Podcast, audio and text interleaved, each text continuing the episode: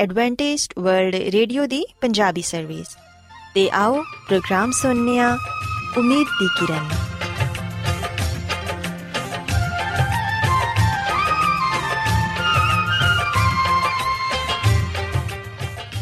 ਸਾਥਿਓ, ਮੈਂ ਤੁਹਾਡੀ ਮੇਜ਼ਬਾਨ ਫਰਾਜ਼ ਸਲੀਮ ਪ੍ਰੋਗਰਾਮ ਉਮੀਦ ਦੀ ਕਿਰਨ ਦੇ ਨਾਲ ਤੁਹਾਡੀ ਖਿਦਮਤ 'ਚ ਹਾਜ਼ਰ ਹਾਂ।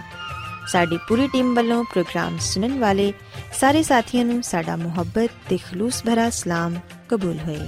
ਸਾਥਿਓ, ਉਮੀਦ ਕਰਨੇ ਹਾਂ ਕਿ ਤੁਸੀਂ ਸਾਰੇ ਖੁਦਾ ਤਾਲਾ ਦੇ ਫਜ਼ਲੋ ਕਰਮ ਨਾਲ ਖੈਰੀਅਤ ਨਾਲ ਹੋ। ਅਤੇ ਅੱਜ ਦੇ ਪ੍ਰੋਗਰਾਮ ਦੀ ਤਫਸੀਲ ਕੁਛ ਇਸ ਤਰ੍ਹਾਂ ਹੈ ਕਿ ਪ੍ਰੋਗਰਾਮ ਦਾ ਆਗਾਜ਼ ਇੱਕ ਖੂਬਸੂਰਤ ਗੀਤ ਨਾਲ ਕੀਤਾ ਜਾਏਗਾ ਤੇ ਗੀਤ ਦੇ ਬਾਅਦ ਖੁਦਾ ਦੇ ਖਾਦਮ ਅਜ਼ਮਤ ਇਮੈਨੂਅਲ ਖੁਦਾਵੰਦ ਦੇ ਇਲਾਹੀ ਪਾਕਲਾਮ ਚੋਂ ਪੈਗਾਮ ਪੇਸ਼ ਕਰਨਗੇ। ਇਸ ਤੋਂ ਇਲਾਵਾ ਸਾਥੀਓ, ਪ੍ਰੋਗਰਾਮ ਦੇ ਆਖਿਰ 'ਚ ਇੱਕ ਹੋਰ ਖੂਬਸੂਰਤ ਗੀਤ ਤੁਹਾਡੀ ਖਿਦਮਤ 'ਚ ਪੇਸ਼ ਕੀਤਾ ਜਾਏਗਾ। ਸੋ ਆਓ ਅੱਜ ਦੇ ਪ੍ਰੋਗਰਾਮ ਦਾ ਆਗਾਜ਼ ਇਸ ਰੂਹਾਨੀ ਗੀਤ ਨਾਲ ਕਰਨੇ ਆ।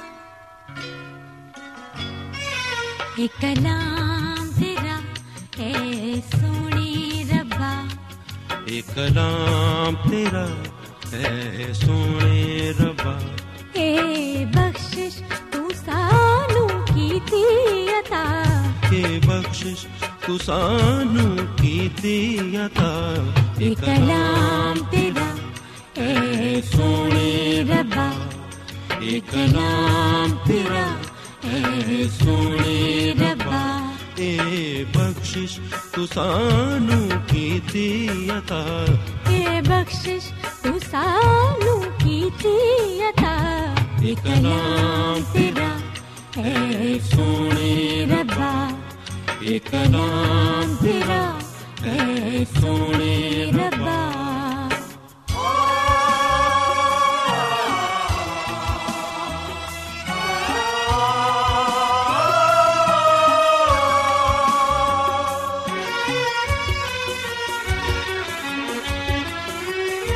ਸਾਨੂੰ ਦੇਂਦਾ ਤੇਰੀ ਪਹਿਚਾਨ ਰੱਬਾ,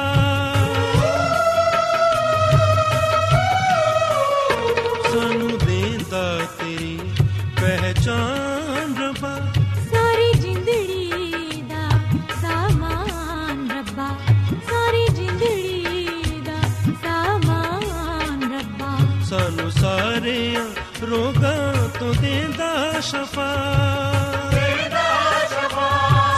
ਸਾਰਿਆਂ ਰੋਗਾਂ ਤੋਂ ਦੇਂਦਾ ਸ਼ਫਾ, ਸਾਨੂੰ ਸਾਰਿਆਂ ਰੋਗਾਂ ਤੋਂ ਦੇਂਦਾ ਸ਼ਫਾ, ਇਹ ਕਲਾਮ ਤੇਰਾ ਏ ਸੋਹਣੇ ਰੱਬਾ, ਇਹ ਕਲਾਮ ਤੇਰਾ ਏ ਸੋਹਣੇ ਰੱਬਾ।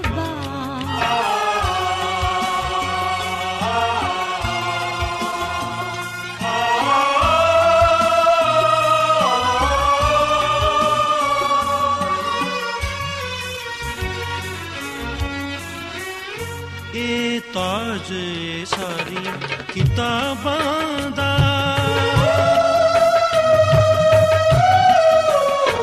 ਇਹ ਤਾਜੇ ਸਾਰੀਆਂ ਕਿਤਾਬਾਂ ਦਾ, ਇਹ ਮਰਕਜ਼ ਦਿਲ ਦੇ ਨਿਸਾਬਾਂ ਦਾ, ਇਹ ਮਰਕਜ਼ ਦਿਲ ਦੇ ਨਿਸਾਬਾਂ ਦਾ, ਹੈ ਰਹਿਬਰ ਸਾਡਾ ਅਜ਼ਲ ਤੋਂ ਸਦਾ, ਰਹਿਬਰ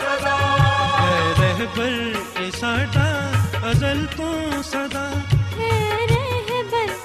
ਸਾਡਾ ਅਜ਼ਲ ਤੋਂ ਸਦਾ, ਇਹ ਕਲਾਮ ਤੇਰਾ ਏ ਸੋਹਣੇ ਰੱਬਾ, ਇਹ ਕਲਾਮ ਤੇਰਾ ਏ ਸੋਹਣੇ ਰੱਬਾ।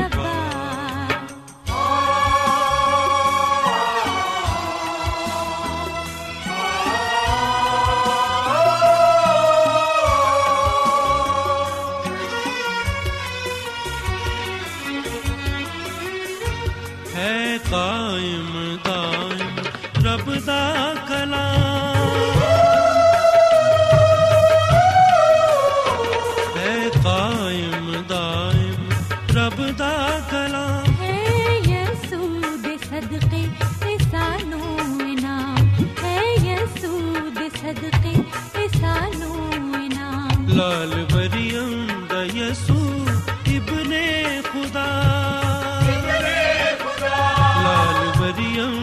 यस्सू इब्ने खुदा, लाल मरियम दा यस्सू इब्ने खुदा, ये कलाम तेरा ए सोने रब्बा, ये कलाम तेरा ए सोने रब्बा, ए बख्शिश तू सानू कीती अता, ए बख्शिश तू सानू कीती अता, ये कलाम तेरा ए सोने रब्बा, ये कलाम तेरा ए सोने रब्बा। रोजाना एडवेंटिस्ट वर्ल्ड रेडियो चौबी घंटे का प्रोग्राम जनूबी एशिया दे लई पंजाबी, उर्दू, अंग्रेजी, सिंधी ते दूजियां बहुत सारियां जुबानां विच नशर करदा है। सेहत, मतवाजन खुराक, तालीम, खानदानी जिंदगी ते बाइबल मुकद्दस नू समझण दे लई एडवेंटिस्ट वर्ल्ड रेडियो जरूर सुनो। साडी पंजाबी सर्विस दा पता लिख लवो। इंचार्ज प्रोग्राम उम्मीद दी किरण, पोस्ट बॉक्स नंबर बत्तीस, Lahore, Pakistan. Adventist world radio ਵੱਲੋਂ ਪ੍ਰੋਗਰਾਮ ਉਮੀਦ ਦੀ ਕਿਰਨ ਨਸ਼ਰ ਕੀਤਾ ਜਾ ਰਿਹਾ ਹੈ। ਹੁਣ ਵੇਲਾ ਹੈ ਕਿ ਅਸੀਂ ਖੁਦਾ ਦੇ ਪਾਕ ਕਲਾਮ 'ਚੋਂ ਪੈਗਾਮ ਸੁਣੀਏ ਅਤੇ ਅੱਜ ਤੁਹਾਡੇ ਲਈ ਪੈਗਾਮ ਖੁਦਾ ਦੇ ਖਾਦਮ ਅਜ਼ਮਤ ਇਮੈਨੁਅਲ ਪੇਸ਼ ਕਰਨਗੇ। ਅਤੇ ਆਓ ਆਪਣੇ ਦਿਲਾਂ ਨੂੰ ਤਿਆਰ ਕਰੀਏ ਅਤੇ ਖੁਦਾ ਦੇ ਕਲਾਮ ਨੂੰ ਸੁਣੀਏ। ਯਿਸੂ ਮਸੀਹ ਦੇ ਨਾਮ ਵਿੱਚ ਸਾਰੇ ਸਾਥੀਆਂ ਨੂੰ ਸਲਾਮ। ਸਾਥੀਓ, ਮੈਂ ਮਸੀਹ ਯਿਸੂ ਵਿੱਚ ਤੁਹਾਡਾ ਖਾਦਮ ਅਜ਼ਮਤ ਇਮਾਨੁਏਲ ਕਲਾਮੇ ਮੁਕੱਦਸ ਦੇ ਨਾਲ ਤੁਹਾਡੀ ਖਿਦਮਤ ਵਿੱਚ ਹਾਜ਼ਰ ਹਾਂ। ਅਤੇ ਸਾਥੀਓ, ਮੈਂ ਖੁਦਾ ਤਾਲਾ ਦਾ ਸ਼ੁਕਰ ਅਦਾ ਕਰਨਾ ਵਾਂ ਕਿ ਅੱਜ ਮੈਂ ਤੁਹਾਨੂੰ ਇੱਕ ਵਾਰ ਫਿਰ ਖੁਦਾਵੰਦ ਦਾ ਕਲਾਮ ਸੁਣਾ ਸਕਦਾ। ਸਾਥੀਓ, ਅੱਜ ਅਸੀਂ ਬਾਈਬਲ ਮੁਕੱਦਸ 'ਚੋਂ ਇਸ ਗੱਲ ਨੂੰ ਸਿੱਖਾਂਗੇ ਅਤੇ ਇਸ ਗੱਲ ਨੂੰ ਜਾਣਾਂਗੇ ਕਿ ਸਬਤ ਦਾ ਦਿਨ ਕਿਉਂ ਬਣਾਇਆ ਗਿਆ ਹੈ, ਕਿ ਇਸ ਮਕਸਦ ਦੇ ਲਈ ਖੁਦਾ ਨੇ ਇਸ ਦਿਨ ਨੂੰ ਕਾਇਮ ਕੀਤਾ ਹੈ। ਸਾਥੀਓ, ਜਿਵੇਂ ਕਿ ਅਸੀਂ ਇਸ ਗੱਲ ਤੋਂ ਵਾਕਿਫ ਹਾਂ, ਬਾਈਬਲ ਮੁਕੱਦਸ ਆ ਗੱਲ ਬਿਆਨ ਕਰਦੀ ਹੈ ਕਿ ਖੁਦਾ ਨੇ ਸੱਤਵੇਂ ਦਿਨ ਨੂੰ ਬਰਕਤ ਦਿੱਤੀ ਹੈ ਅਤੇ ਇਹਨੂੰ ਮੁਕੱਦਸ ਠਹਿਰਾਇਆ ਹੈ। ਬਾਈਬਲ ਮੁਕੱਦਸ ਦੇ ਪੁਰਾਣੇ ਅਹਿਦਨਾਮੇ ਵਿੱਚ ਪਦਾਇਸ਼ ਦੀ ਕਿਤਾਬ, ਜਿਹੜੀ ਕਿ ਬਾਈਬਲ ਮੁਕੱਦਸ ਦੀ ਪਹਿਲੀ ਕਿਤਾਬ ਹੈ, ਇਹਦੇ ਦੋ ਬਾਬ ਦੀ ਤਿੰਨ ਐਤ ਵਿੱਚ ਇਹ ਗੱਲ ਬਿਆਨ ਕੀਤੀ ਗਈ ਹੈ ਕਿ ਖੁਦਾ ਨੇ ਸੱਤਵੇਂ ਦਿਨ ਨੂੰ ਬਰਕਤ ਦਿੱਤੀ ਅਤੇ ਇਹਨੂੰ ਮੁਕੱਦਸ ਠਹਿਰਾਇਆ, ਕਿਉਂਕਿ ਇਹਦੇ ਵਿੱਚ ਖੁਦਾ ਸਾਰੇ ਕਾਇਨਾਤ ਤੋਂ, ਜਿਹਨੂੰ ਉਹਨੇ ਪੈਦਾ ਕੀਤਾ ਅਤੇ ਬਣਾਇਆ, ਫਾਰਿਗ ਹੋਇਆ। ਸੋ ਇਸ ਹਵਾਲੇ ਤੋਂ ਆਹ ਗੱਲ ਸਾਫ਼ ਜ਼ਾਹਿਰ ਹੁੰਦੀ ਹੈ ਕਿ ਸੱਤਵੇਂ ਦਿਨ ਨੂੰ ਖੁਦਾ ਨੇ ਬਰਕਤ ਦਿੱਤੀ ਹੈ ਅਤੇ ਇਸ ਦਿਨ ਨੂੰ ਉਹਨੇ ਮੁਕੱਦਸ ਠਹਿਰਾਇਆ ਹੈ। ਅਤੇ ਸਾਥੀਓ, ਸੱਤਵਾਂ ਦਿਨ ਹੀ ਸਬਤ ਦਾ ਦਿਨ ਨੇ, ਜਿਵੇਂ ਕਿ ਅਸੀਂ ਖਰੂਜ ਦੀ ਕਿਤਾਬ ਦੇ ਵੀਹ ਬਾਬ ਦੀ ਦਸ ਐਤ ਵਿੱਚ ਆਹ ਗੱਲ ਪੜ੍ਹਨੇ ਹਾਂ, ਪਰ ਸੱਤਵਾਂ ਦਿਨ ਖੁਦਾਵੰਦ ਤੇਰੇ ਖੁਦਾ ਦਾ ਸਬਤ ਹੈ। ਸੋ ਬਾਈਬਲ ਮੁਕੱਦਸ ਆ ਗੱਲ ਬਿਆਨ ਕਰਦੀ ਏ ਕਿ ਸੱਤਵਾਂ ਦਿਨ ਸਬਤ ਦਾ ਦਿਨ ਨੇ ਅਤੇ ਸਬਤ ਦਾ ਦਿਨ ਖੁਦਾ ਦਾ ਦਿਨ ਨੇ। ਅਤੇ ਸਾਥੀਓ, ਜਦੋਂ ਅਸੀਂ ਬਾਈਬਲ ਮੁਕੱਦਸ ਦਾ ਗਹਿਰਾਈ ਦੇ ਨਾਲ ਮੁਤਾਲਾ ਕਰਦੇ ਹਾਂ ਤਾਂ ਸਾਨੂੰ ਪਤਾ ਚੱਲਦਾ ਹੈ ਕਿ ਜਿਹੜਾ ਹਫ਼ਤੇ ਦਾ ਦਿਨ ਨੇ ਉਹੀ ਸਬਤ ਦਾ ਦਿਨ ਨੇ, ਜਿਹੜਾ ਕਿ ਖੁਦਾ ਦਾ ਦਿਨ ਨੇ। ਸੋ ਇੱਥੇ ਯਕੀਨਨ ਆਹ ਸਵਾਲ ਪੈਦਾ ਹੁੰਦਾ ਹੈ ਕਿ ਖੁਦਾ ਨੇ ਇਸ ਦਿਨ ਨੂੰ ਕਿਸ ਮਕਸਦ ਦੇ ਲਈ ਬਣਾਇਆ ਹੈ, ਇਸ ਦਿਨ ਦਾ ਕੀ ਮਕਸਦ ਪਾਇਆ ਜਾਂਦਾ ਹੈ ਅਤੇ ਕਿਉਂ ਖੁਦਾਵੰਦ ਨੇ ਆਪਣੀ ਸ਼ਰੀਅਤ ਵਿੱਚ, ਆਪਣੇ ਹੁਕਮਾਂ ਵਿੱਚ ਸਬਤ ਦੇ ਬਾਰੇ ਆ ਫਰਮਾਇਆ ਹੈ। ਜਿਵੇਂ ਕਿ ਅਸੀਂ ਖਰੂਜ ਦੀ ਕਿਤਾਬ ਦੇ ਵੀਹ ਬਾਬ ਦੇ ਅੱਠ ਹੱਥ ਵਿੱਚ ਆ ਪੜ੍ਹਨੇ ਹਾਂ, ਖੁਦਾ ਦਾ ਹੁਕਮ ਹੈ ਕਿ ਤੂੰ ਯਾਦ ਕਰਕੇ ਸਬਤ ਦੇ ਦਿਨ ਨੂੰ ਪਾਕ ਮੰਨੀ। ਸਾਥੀਓ, ਜਦੋਂ ਅਸੀਂ ਯੋਹੰਨਾ ਦੀ ਅੰਜੀਲ ਦੇ ਪੰਜ ਬਾਬ ਦੀ ਗਿਆਰਵੀਂ ਆਇਤ ਪੜ੍ਹਨੇ ਹਾਂ, ਉਸ ਵੇਲੇ ਅਸੀਂ ਇੱਕ ਐਸੇ ਸ਼ਖਸ ਦੇ ਬਾਰੇ ਪੜ੍ਹਨੇ ਹਾਂ ਜਿਹਨੂੰ ਯਿਸੂ ਮਸੀਹ ਨੇ ਸ਼ਿਫਾ ਦਿੱਤੀ। ਜਦੋਂ ਉਹ ਸ਼ਖਸ ਸ਼ਿਫਾ ਪਾ ਗਿਆ, ਉਸ ਵੇਲੇ ਉਹ ਯਿਸੂ ਮਸੀਹ ਦੇ ਕਹਿਣ ਦੇ ਮੁਤਾਬਿਕ, ਯਿਸੂ ਮਸੀਹ ਦੇ ਕਲਾਮ ਦੇ ਮੁਤਾਬਿਕ, ਜਿਵੇਂ ਯਿਸੂ ਮਸੀਹ ਨੇ ਉਹਨੂੰ ਫਰਮਾਇਆ, ਉਹਨੇ ਉਂਝ ਹੀ ਕੀਤਾ। ਯੋਹੰਨਾ ਦੀ ਅੰਜੀਲ ਦੇ ਪੰਜ ਬਾਬ ਦੀ ਗਿਆਰਵੀਂ ਆਇਤ ਵਿੱਚ ਲਿਖਿਆ ਹੈ ਕਿ ਉਸ ਸ਼ਖਸ ਨੇ ਆਹ ਗੱਲ ਕਹੀ ਕਿ ਜਿਹਨੇ ਮੈਨੂੰ ਸ਼ਿਫਾ ਬਖਸ਼ੀ ਏ, ਉਹਨੇ ਹੀ ਮੈਨੂੰ ਫਰਮਾਇਆ ਹੈ ਕਿ ਆਪਣੀ ਚਾਰਪਾਈ ਉਠਾ ਕੇ ਚੱਲ ਫਿਰ। ਸਾਥੀਓ, ਖੁਦਾਵੰਦ ਯਿਸੂ ਮਸੀਹ ਨੇ ਸਬਤ ਦੇ ਦਿਨ ਇੱਕ ਮਫਲੂਜ ਸ਼ਖਸ ਨੂੰ ਸ਼ਿਫਾ ਦਿੱਤੀ ਅਤੇ ਜਦੋਂ ਯਿਸੂ ਮਸੀਹ ਨੇ ਉਸ ਮਫਲੂਜ ਸ਼ਖਸ ਨੂੰ ਸ਼ਿਫਾ ਦਿੱਤੀ, ਉਸ ਵੇਲੇ ਯਿਸੂ ਮਸੀਹ ਨੇ ਉਸ ਸ਼ਖਸ ਨੂੰ ਫਰਮਾਇਆ ਕਿ ਉੱਠ ਅਤੇ ਆਪਣੀ ਚਾਰਪਾਈ ਉਠਾ ਕੇ ਚਲਾ ਜਾ। ਜਦੋਂ ਲੋਕਾਂ ਨੇ ਆ ਵੇਖਿਆ ਕਿ ਸਬਤ ਦੇ ਦਿਨ ਇੱਕ ਸ਼ਖਸ ਨੇ ਚਾਰਪਾਈ ਚੁੱਕੀ ਹੋਈ ਏ, ਉਸ ਵੇਲੇ ਯਹੂਦੀ ਰਹਿਨਮਾਵਾਂ ਨੇ, ਫੱਕੀ ਅਤੇ ਫਰੀਸੀਆਂ ਨੇ ਸਰਦਾਰ ਕਹਿਣਾ ਨੇ ਇਸ ਗੱਲ ਨੂੰ ਵੇਖ ਕੇ ਗੁੱਸਾ ਕੀਤਾ ਤੇ ਉਹਨੂੰ ਕਹਿਣ ਲੱਗੇ ਕਿ ਤੈਨੂੰ ਕਿੰਨੇ ਕਿਹਾ ਹੈ ਕਿ ਤੂੰ ਚਾਰ ਰੁਪਏ ਚੁੱਕ। ਉਸ ਸ਼ਖਸ ਨੇ ਆ ਜਵਾਬ ਦਿੱਤਾ ਕਿ ਜਿਹਨੇ ਮੈਨੂੰ ਸ਼ਿਫਾ ਦਿੱਤੀ ਹੈ ਉਹਨੇ ਹੀ ਮੈਨੂੰ ਫਰਮਾਇਆ ਕਿ ਆਪਣੇ ਚਾਰ ਰੁਪਏ ਉਠਾ ਕੇ ਚਲਾ ਜਾ। ਸੋ ਸਾਥੀਓ, ਅਸੀਂ ਵੇਖਣਾ ਕਿ ਇੱਥੇ ਯਹੂਦੀ ਰਹਿਨਮਾਵਾਂ ਨੇ ਇਸ ਗੱਲ 'ਤੇ ਇਤਰਾਜ਼ ਕੀਤਾ। ਉਹਨਾਂ ਨੇ ਇਸ ਗੱਲ 'ਤੇ ਸਵਾਲ ਉਠਾਇਆ ਕਿ ਇਸ ਸ਼ਖਸ ਨੇ ਕਿਉਂ ਆਪਣੇ ਚਾਰ ਰੁਪਏ ਚੁੱਕੀ ਹੈ, ਜਬਕਿ ਸਬਤ ਦੇ ਦਿਨ ਚਾਰ ਰੁਪਏ ਉਠਾਉਣਾ ਰਵਾ ਨਹੀਂ ਹੈ। ਸਾਥੀਓ, ਯਹੂਦੀ ਰਹਿਨਮਾਵਾਂ ਨੂੰ ਤਾਂ ਚਾਹੀਦਾ ਸੀ ਕਿ ਉਹ ਇਸ ਗੱਲ 'ਤੇ ਖੁਸ਼ੀ ਮਨਾਉਂਦੇ ਕਿ ਇੱਕ ਮਫਲੂਜ ਸ਼ਖਸ ਨੇ ਸ਼ਿਫਾ ਪਾ ਲਈ, ਪਰ ਅਸੀਂ ਵੇਖਣਾ ਕਿ ਉਹ ਉਹਦੇ ਨਾਲ ਖੁਸ਼ੀ ਮਨਾਉਣ ਦੀ ਬਜਾਏ ਉਹਨੂੰ ਪੁੱਛਦੇ ਨੇ ਕਿ ਤੈਨੂੰ ਕਿਹਨੇ ਕਿਹਾ ਕਿ ਤੂੰ ਆਪਣੀ ਮੰਜੀ ਚੁੱਕ, ਅੱਜ ਸਬਤ ਦਾ ਦਿਨ ਹੈ, ਤੈਨੂੰ ਮੰਜੀ ਚੁੱਕਣਾ ਰਵਾ ਨਹੀਂ ਹੈ। ਸਾਥੀਓ, ਉਹ ਸ਼ਖਸ ਜਾਣਦਾ ਸੀ ਕਿ ਸਬਤ ਦੇ ਦਿਨ ਕਿਸੇ ਤਰ੍ਹਾਂ ਦਾ ਬੋਝ ਉਠਾਉਣਾ ਰਵਾ ਨਹੀਂ ਹੈ। ਉਹਨੇ ਖੁਦ ਨੂੰ ਯਿਸੂ ਦਾ ਹੁਕਮ ਮੰਨਣ ਵਿੱਚ ਮੁਜਰਮ ਨਾ ਠਹਿਰਾਇਆ।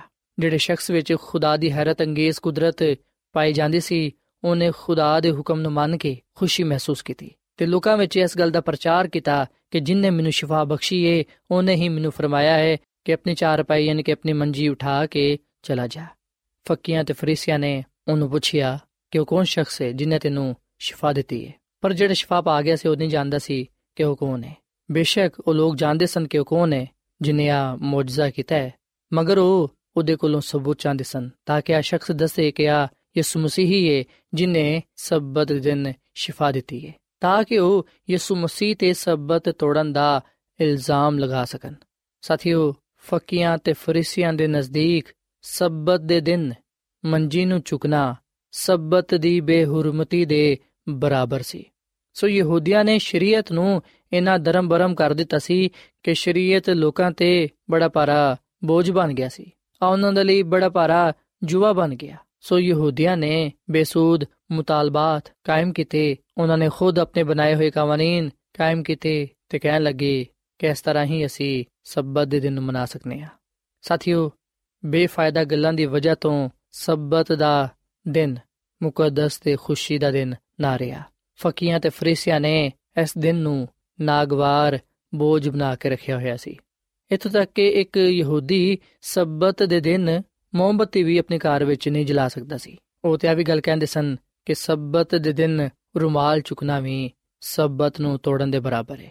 ਸੋ ਸਾਥੀਓ, ਜਿਹੜੇ ਕੰਮ ਯਹੂਦੀਆਂ ਨੂੰ ਸਬਤ ਦੇ ਦਿਨ ਕਰਨਾ ਰਵਾ ਨਹੀਂ ਸਨ ਉਹ ਉਹ ਕੰਮ ਕਰਦੇ ਸਨ, ਜਦਕਿ ਜਿਹੜੇ ਕੰਮ ਸਬਤ ਦੇ ਦਿਨ ਕਰਨੇ ਚਾਹੀਦੇ ਸਨ ਉਹ ਉਹ ਕੰਮ ਨਹੀਂ ਕਰਦੇ ਸਨ। ਫਿਰ ਵੀ ਉਹ ਆ ਸਮਝਦੇ ਸਨ ਕਿ ਅਸੀਂ ਸਬਤ ਨੂੰ ਕਾਇਮ ਰੱਖਨੇ ਹਾਂ, ਜਦਕਿ ਦੂਜੇ ਲੋਕ ਸਬਤ ਦੇ ਦਿਨ ਨੂੰ ਤੋੜਦੇ ਨੇ। ਅਤੇ ਉਹਨਾਂ ਨੇ ਯਿਸੂ ਮਸੀਹ 'ਤੇ ਵੀ ਇਲਜ਼ਾਮ ਲਗਾਇਆ ਕਿ ਆਹ ਸਬਤ ਨੂੰ ਤੋੜਦਾ ਹੈ, ਸਬਤ ਦੇ ਦਿਨ ਦੀ ਬੇਹੁਰਮਤੀ ਕਰਦਾ ਹੈ। ਇਸ ਲਈ ਅਸੀਂ ਯਹੋਨਾ ਦੀ ਅੰਜੀਲ ਦੇ ਪੰਜ ਬਾਬ ਦੀ ਸੋਲਵੀਂ ਆਇਤ ਵਿੱਚ ਆਹ ਗੱਲ ਪੜ੍ਹਨੇ ਹਾਂ ਕਿ ਇਸ ਲਈ ਯਹੂਦੀ ਯਿਸੂ ਨੂੰ ਸਤਾਉਣ ਲੱਗੇ ਕਿ ਕਿਉਂ ਆ ਇੰਝ ਦੇ ਕੰਮ ਸਬਤ ਦੇ ਦਿਨ ਕਰਦਾ ਹੈ। ਅਤੇ ਸਾਥੀਓ, ਖੁਦਾ ਦੀ ਖਾਦਮਾ ਮਿਸਿਸ ਐਲਨ ਵਾਈਟ ਆਪਣੀ ਕਿਤਾਬ ਜ਼ਮਾਨੋ ਕੀ ਉਮੰਗ ਦੇ ਸਫ਼ਾ ਨੰਬਰ ਦੋ ਸੌ ਬਿਆਲੀ ਅਤੇ ਦੋ ਸੌ ਤਰਤਾਲੀ ਵਿੱਚ ਇਹ ਗੱਲ ਲਿਖਦੀ ਏ ਕਿ ਮਸੀਹ 'ਤੇ ਸ਼ਰੀਅਤ ਨੂੰ ਉਜਾਗਰ ਕਰਨ ਦੇ ਲਈ ਆਇਆ ਸੀ। ਖੁਦਾਵੰਦ ਨੂੰ ਪਸੰਦ ਆਇਆ ਕਿ ਆਪਣੀ ਸਦਾਕਤ ਦੀ ਖਾਤਰ ਸ਼ਰੀਅਤ ਨੂੰ ਬਜ਼ੁਰਗੀ ਦੇਵੇ ਅਤੇ ਉਹਨੂੰ ਕਾਬਲੇ ਤਾਜ਼ੀਮ ਬਣਾਏ। ਯਿਸੂ ਮਸੀਹ ਸਬਤ ਨੂੰ ਲੋਕਾਂ ਨੂੰ ਸ਼ਿਫਾ ਦਿੰਦਾ, ਉਹਨਾਂ ਨੂੰ ਬਰਕਤ ਦਿੰਦਾ। ਇਸੇ ਵਜ੍ਹਾ ਤੋਂ ਬਹਿਤੇ ਹਸਦਾ ਦੇ ਹੋਸ 'ਤੇ ਉਹਨੇ ਸਬਤ ਦੇ ਦਿਨ ਸ਼ਿਫਾ ਦਾ ਅਮਲ ਕਰਨ ਦਾ ਇੰਤਖਾਬ ਕੀਤਾ। ਉਹ ਮਰੀਜ਼ ਨੂੰ ਹਫ਼ਤੇ ਦੇ ਕਿਸੇ ਦੂਜੇ ਦਿਨ ਵੀ ਸ਼ਿਫਾ ਦੇ ਸਕਦਾ ਸੀ ਜਾਂ ਫਿਰ ਉਹਨੂੰ ਉਂਝ ਹੀ ਸ਼ਿਫਾ ਦੇ ਦਿੰਦਾ, ਮਗਰ ਮੰਜੀ ਚੁੱਕਣ ਦਾ ਹੁਕਮ ਨਾ ਦਿੰਦਾ, ਕਿਉਂਕਿ ਆਹ ਸਭ ਕੁਝ ਉਹਨੇ ਇਸ ਲਈ ਮੁਮਕਿਨ ਕੀਤਾ ਤਾਂ ਕਿ ਉਹ ਦੂਜਿਆਂ ਨੂੰ ਕੁਝ ਸਿਖਾ ਸਕੇ। ਯਕੀਨਨ ਉਹਦੇ ਹਰ ਅਮਲ ਵਿੱਚ ਕੋਈ ਨਾ ਕੋਈ ਹਿਕਮਤ ਪਾਈ ਜਾਂਦੀ ਹੈ। ਬਹਿਤੇ ਹਸਦਾ ਦੇ ਹੋਸ 'ਤੇ ਉਹਨੇ ਸਖਤ ਤਰੀਨ ਬਿਮਾਰ ਮਰੀਜ਼ ਨੂੰ ਸ਼ਿਫਾ ਦਿੱਤੀ। ਫਿਰ ਉਹਨੇ ਫਰਮਾਇਆ ਕਿ ਆਪਣੀ ਮੰਜੀ ਚੁੱਕ ਤਾਂ ਕਿ ਸ਼ਹਿਰ ਵਿੱਚ ਇਸ ਵੱਡੇ ਮੁਅਜਜ਼ੇ ਦਾ ਚਰਚਾ ਹੋ ਸਕੇ। ਉਹਨੂੰ ਪਤਾ ਸੀ ਕਿ ਲੋਕ ਉਹਨੂੰ ਪੁੱਛਣਗੇ ਕਿ ਆਇਆ ਸਬਤ ਦੇ ਦਿਨ ਮੰਜੀ ਚੁੱਕਣਾ ਰਵਾ ਹੈ ਜਾਂ ਕਿ ਨਹੀਂ। ਇਸ ਤਰ੍ਹਾਂ ਉਹਨੇ ਸਬਤ ਦੇ ਬਾਰੇ ਸਹੀ ਤਾਲੀਮ ਦੇਣੀ ਸੀ। ਖੁਦਾਵੰਦ ਦੇ ਦਿਨ ਯਹੂਦੀਆਂ ਨੇ ਜਿਹੜੀਆਂ ਪਾਬੰਦੀਆਂ ਆਇਦ ਕੀਤੀਆਂ ਹੋਈਆਂ ਸਨ, ਯਿਸੂ ਮਸੀਹ ਨੇ ਲੋਕਾਂ ਨੂੰ ਉਹਨਾਂ ਤੋਂ ਛੁਟਕਾਰਾ ਅਤਾ ਫਰਮਾਇਆ। ਯਿਸੂ ਮਸੀਹ ਨੇ ਉਹਨਾਂ ਨੂੰ ਦੱਸਿਆ ਕਿ ਦੁਖੀਆਂ ਨੂੰ ਖਲਾਸੀ ਦੇਣਾ ਬਿਲਕੁਲ ਸਬਤ ਦੀ ਸ਼ਰੀਅਤ ਦੇ ਮੁਤਾਬਿਕ ਹੈ, ਬਲਕਿ ਆ ਖੁਦਾ ਦੇ ਫਰਿਸ਼ਤਿਆਂ ਦੀ ਖਿਦਮਤ ਦੇ ਮੁਤਾਬਿਕ ਵੀ ਹੈ, ਜਿਹੜੇ ਕਿ ਲਗਾਤਾਰ ਆਸਮਾਨ ਤੋਂ ਜ਼ਮੀਨ 'ਤੇ ਆਉਂਦੇ ਜਾਂਦੇ ਨੇ ਤਾਂ ਕਿ ਦੁਖੀਆਂ ਨੂੰ ਤਸੱਲੀ ਦੇਣ। ਸਾਰੇ ਦਿਨ ਖੁਦਾਵੰਦ ਦੇ ਨੇ ਜਿਨ੍ਹਾਂ ਵਿੱਚ ਸਾਨੂੰ ਉਹਦੇ ਮਨਸੂਬੇ ਨੂੰ, ਜਿਹੜੇ ਉਹਨੇ ਬਣੇ ਨੂੰ ਇਨਸਾਨ ਦੇ ਲਈ ਬਣਾਏ ਹੋਏ ਨੇ, ਪੂਰਾ ਕਰਨਾ ਹੈ।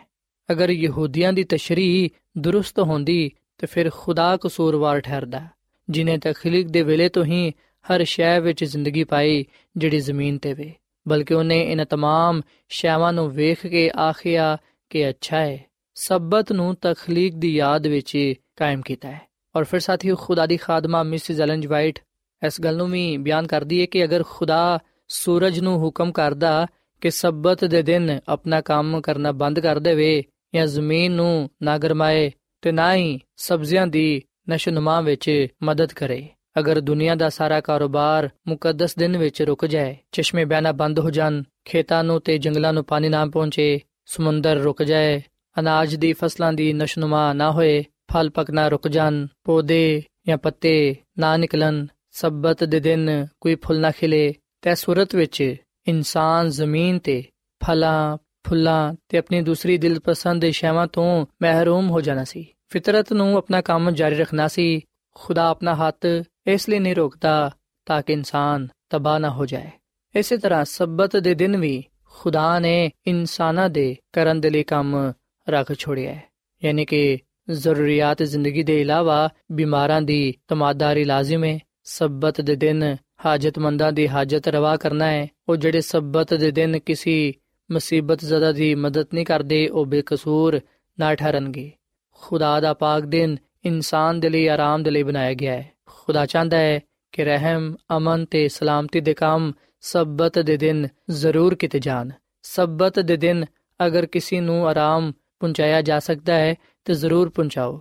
ਖੁਦਾ ਦੀ ਇਹ ਮਰਜ਼ੀ ਨਹੀਂ ਕਿ ਕਿਸੇ ਨੂੰ ਸਬਤ ਦੀ ਵਜ੍ਹਾ ਤੋਂ ਇੱਕ ਜਾਂ ਦੋ ਘੰਟੇ ਲਈ ਵੀ ਤਕਲੀਫ ਹੋਏ। ਅਗਰ ਤੁਸੀਂ ਇਹ ਤਕਲੀਫ ਸਬਤ ਦੇ ਦਿਨ ਦੂਰ ਕਰ ਸਕਦੇ ਹੋ ਤਾਂ ਫਿਰ ਤੁਸੀਂ ਸੁਸਤੀ ਨਾ ਕਰੋ।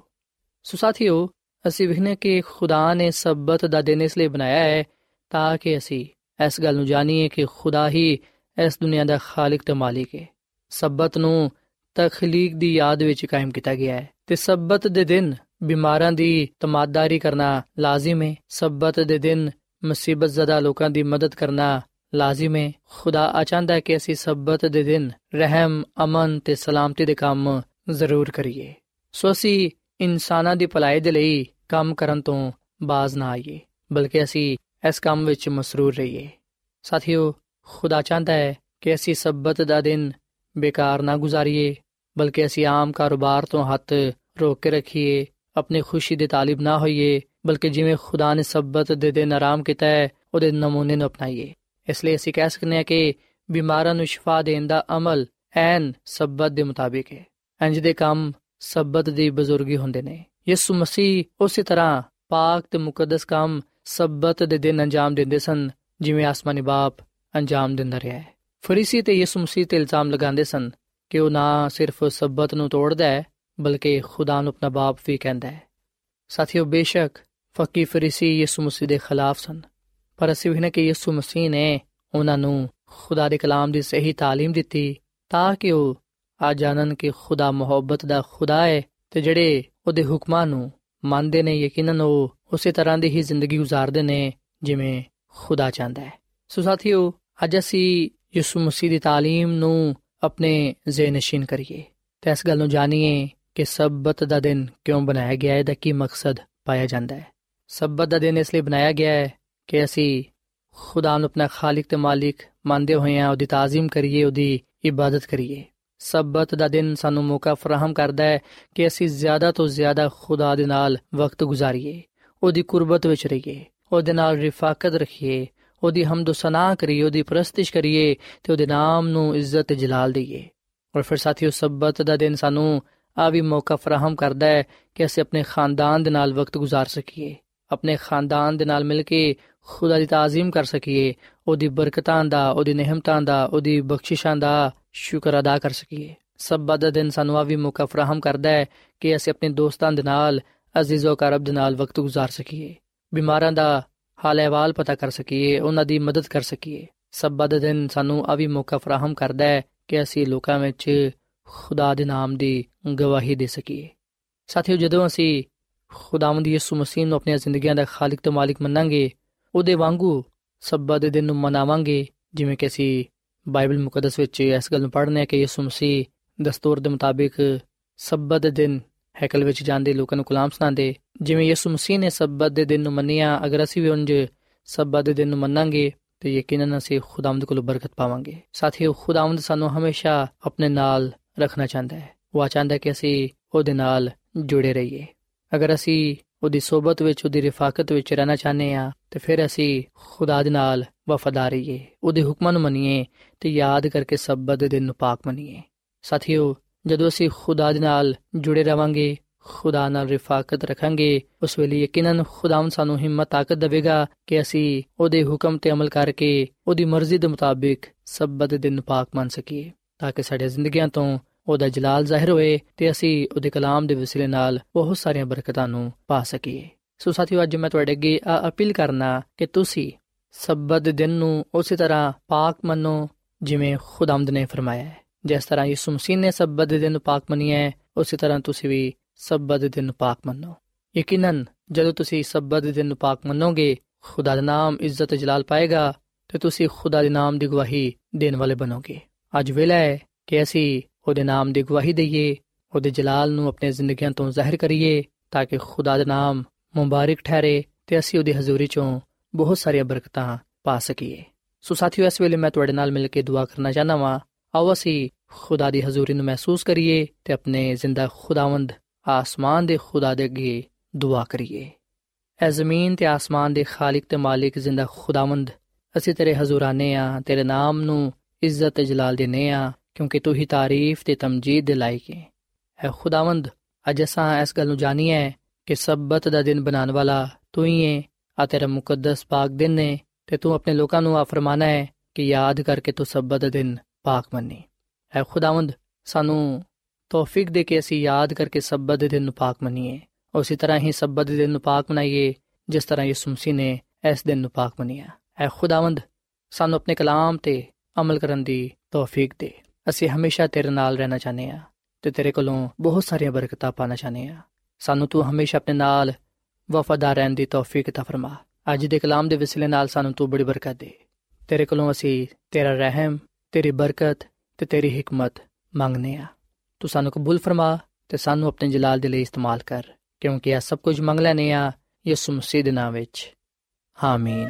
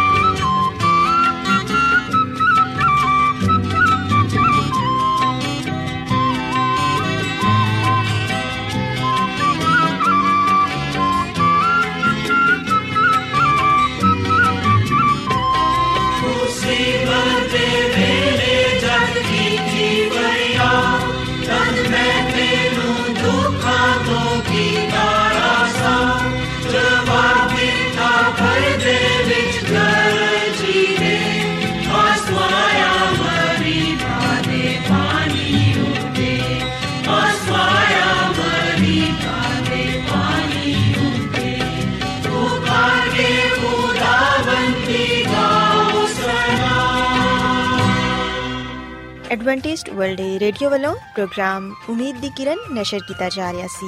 ਉਮੀਦ ਕਰਨੀ ਆ ਕਿ ਅੱਜ ਦਾ ਪ੍ਰੋਗਰਾਮ ਤੁਹਾਨੂੰ ਪਸੰਦ ਆਇਆ ਹੋਵੇਗਾ। ਸਾਥੀਓ, ਅਸੀਂ ਚਾਹੁੰਦੇ ਹਾਂ ਕਿ ਤੁਸੀਂ ਸਾਨੂੰ ਆਪਣੇ ਖਤਾਂ ਤੇ ਈਮੇਲਸ ਦੇ ਜ਼ਰੀਏ ਪ੍ਰੋਗਰਾਮ ਨੂੰ ਬਿਹਤਰ ਬਣਾਉਣ ਦੇ ਲਈ ਮਫੀਦ ਮਸ਼ਵਰੇ ਦਿਓ ਤੇ ਆਪਣੇ ਹੋਰ ਸਾਥੀਆਂ ਨੂੰ ਵੀ ਪ੍ਰੋਗਰਾਮ ਦੇ ਬਾਰੇ ਦੱਸੋ। ਖਤ ਲਿਖਣ ਦੇ ਲਈ ਤੁਸੀਂ ਸਾਡਾ ਪਤਾ ਨੋਟ ਕਰ ਲਵੋ। ਇੰਚਾਰਜ ਪ੍ਰੋਗਰਾਮ ਉਮੀਦ ਦੀ ਕਿਰਨ, ਪੋਸਟ ਬਾਕਸ ਨੰਬਰ ਬੱਤੀਸ, ਲਾਹੌਰ, ਪਾਕਿਸਤਾਨ। ਪਤਾ ਇੱਕ ਵਾਰੀ ਫਿਰ ਸੁਣ ਲਓ। ਇੰਚਾਰਜ ਪ੍ਰੋਗਰਾਮ ਉਮੀਦ ਦੀ ਕਿਰਨ, ਪੋਸਟ ਬਾਕਸ ਨੰਬਰ ਬੱਤੀਸ, ਲਾਹੌਰ, ਪਾਕਿਸਤਾਨ। ਸਾਥੀਓ, ਤੁਸੀਂ ਸਾਡਾ ਪ੍ਰੋਗਰਾਮ ਇੰਟਰਨੈੱਟ 'ਤੇ ਵੀ ਸੁਣ ਸਕਦੇ ਹੋ। ਸਾਡੀ ਵੈਬਸਾਈਟ ਹੈ W W W dot A W R dot O R G. ਸਾਥੀਓ, ਕੱਲ੍ਹ ਇਸੇ ਵੇਲੇ ਅਤੇ ਇਸੇ ਫ੍ਰੀਕੁਐਂਸੀ 'ਤੇ ਫਿਰ ਤੁਹਾਡੇ ਨਾਲ ਮੁਲਾਕਾਤ ਹੋਏਗੀ। ਹੁਣ ਆਪਣੀ ਮੇਜ਼ਬਾਨ ਫਰਾ ਸਲੀਮ ਨੂੰ ਇਜਾਜ਼ਤ ਦਿਓ। ਖੁਦਾ ਹਾਫਿਜ਼।